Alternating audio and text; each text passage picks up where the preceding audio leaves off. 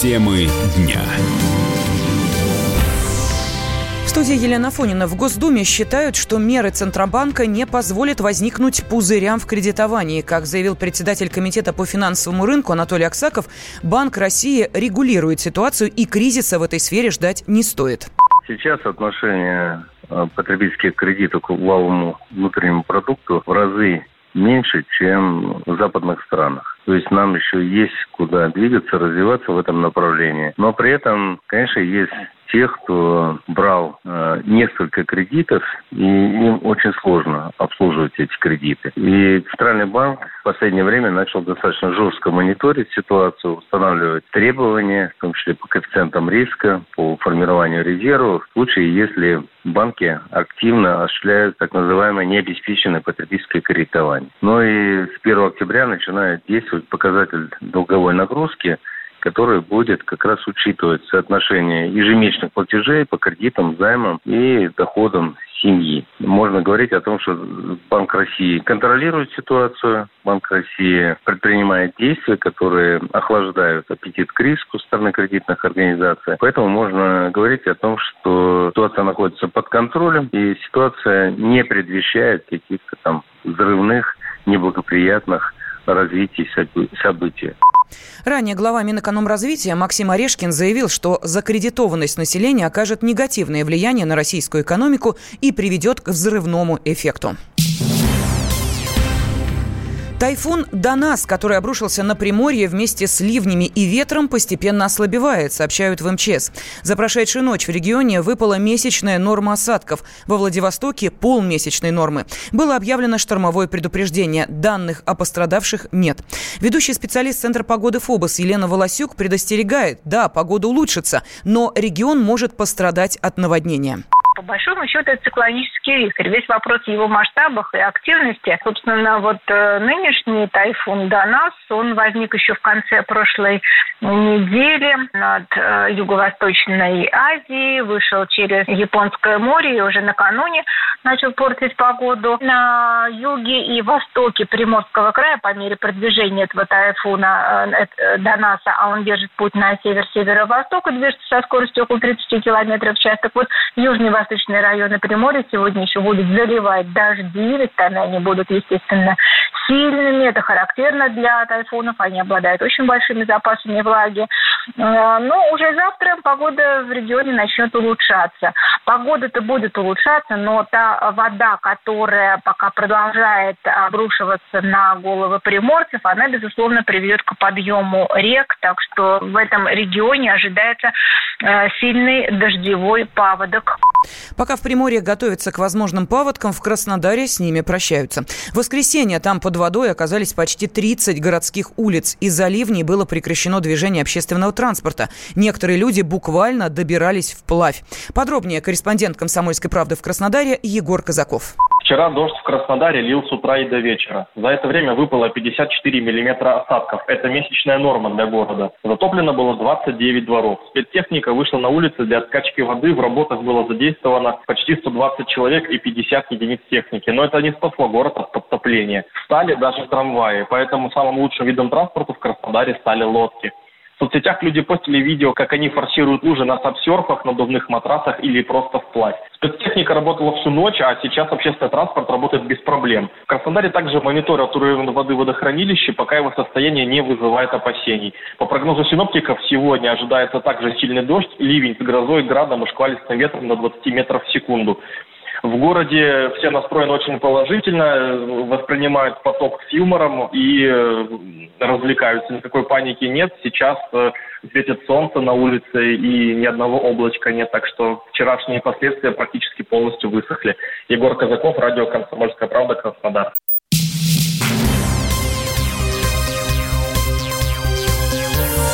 Темы дня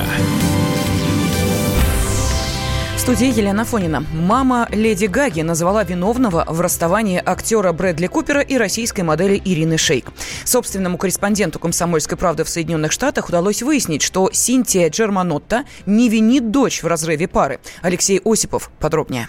И без атаки русскоязычных пользователей соцсетей, заваливших своими посланиями на кириллице аккаунты американской поп-певицы Леди Гаги, коварно уведшей от российской топ-модели Ирины Шейк мужа, актера Брэдли Купера, в Нью-Йорке в последние пару недель только и говорят об этом событии. Для города Большого Яблока и Стефани Джоан Анджелина Джерманота и Ирина Шайхла Исламова – это настоящие полные имена соперниц, люди не чужие. Журналисты пытаются поймать Леди Гага в Лос-Анджелесе, где она проводит большую часть времени. Комсомольская правда же решила использовать теорию шести рукопожатий, согласно которой любые два человека на Земле разделены в среднем пятью уровнями общих знакомых. Но на деле же все оказалось гораздо проще. Нью-Йоркский карпункт комсомолки находится на Вестсайде, в двух кварталах от ресторана Джоан Тратория, принадлежащего на паях родителям Леди Гаги Джузеппе и Синти Джерманота. О том, что в Джоан можно встретить отца Леди Гаги, знают многие. Да и сама певица, бывая теперь в Нью-Йорке только наездами, непременно заходит сюда. Но в последние дни Джузеппе, которого на американский манер все величают Джозефом, там появляется в основном только в те часы, когда тротория еще закрыта для посетителей. Персонал же раз и навсегда с момента апогея сияния звезды Леди Гага приучен отвечать на вопрос о дочери хозяина. У нее все хорошо. Попытки выспросить узнать подробности последних дней у вышедшего перекурить официанта остались успешными лишь наполовину. Да, шума много, родители переживают. Кстати, русских туристов в последние дни у нас больше стало. Пытались и на стенах писать, и в меню умудряются оставлять свои комментарии. А от Джозефа не ждите, он вам ничего не скажет.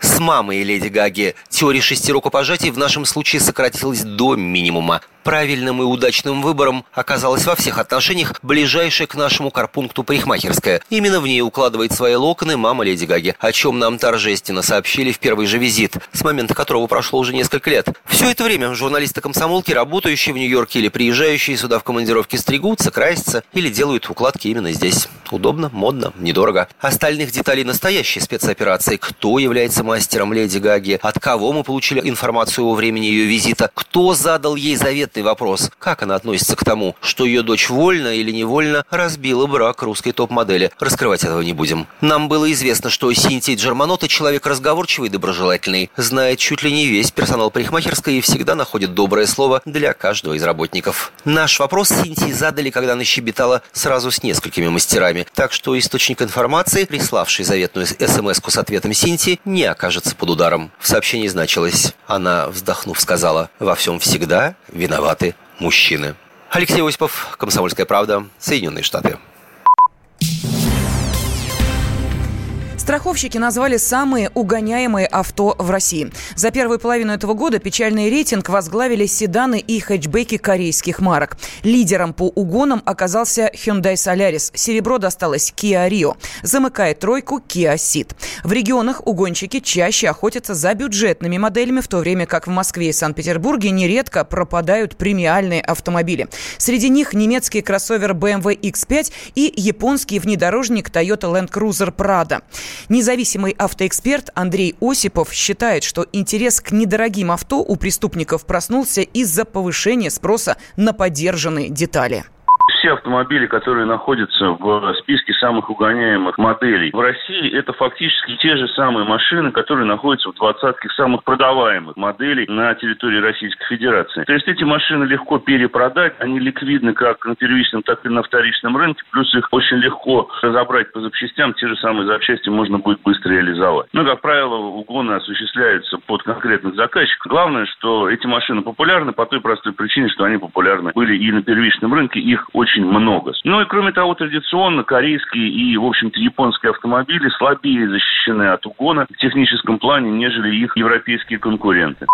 Существует много способов защиты автомобиля от посягательств угонщиков, но самым надежным остается страхование транспортного средства, отмечает партнер аналитического агентства «Автостат» Игорь Маржаретта автомобиль любой сейчас выпускающийся на заводе имеет противоугонную внутреннюю систему. Нет профессионалу их сломать сложно. Каждым годом они все более совершенствуются, но у профессионалов-угонщиков есть, соответственно, свои системы, как снять эту систему блокировок. Многие сейчас в последнее время начали ставить себе механические системы. Это, кстати, очень неплохая вещь. Замки на руль, на педали, на коробку передач не слишком дорогие, но достаточно эффективные. Ну и, соответственно, автомобиль ставить там, где есть фонарь, видеокамера на какую-то охраняемую парковку. Есть много народных способов. Некоторые кладут дешевенький телефон в каком-то потайном месте. Он же подает сигнал, главное его не забывать подзаряжать периодически. И можно следить, куда эта машина поехала. Да, вариантов много. Вплоть до того, что есть люди, которые съемный роль ставят себе. На самом деле, если нехорошие люди зададутся целью угнать автомобиль, практически, как говорит опыт, вариантов защитить много, но они могут быть не очень эффективными. Но в конечном итоге самое надежное средство – это страховка. Конечно, это не защита от угона, но это компенсация. В первом квартале прошлого года тройку самых угоняемых машин возглавлял Hyundai Santa Fe. На втором месте был Nissan Juke, на третьем Mazda CX-5. Опять ты куда-то собрался? Тебе лишь бы из дома уйти. А я опять должна дома сидеть, да? Ты только о себе и думаешь. Жена опять против? Бери ее с собой на рыбалку. Радио «Комсомольская правда» Вас ждут развлечения для взрослых и детей Призы и подарки Много музыки под открытым небом И, конечно, отличная рыбалка. Встречаемся 3 августа в парк-отеле «Орловский» Приезжай с семьей на рыбалку «Радио «Комсомольская правда» Регистрация уже открыта на fish.kp.ru Renault Plus.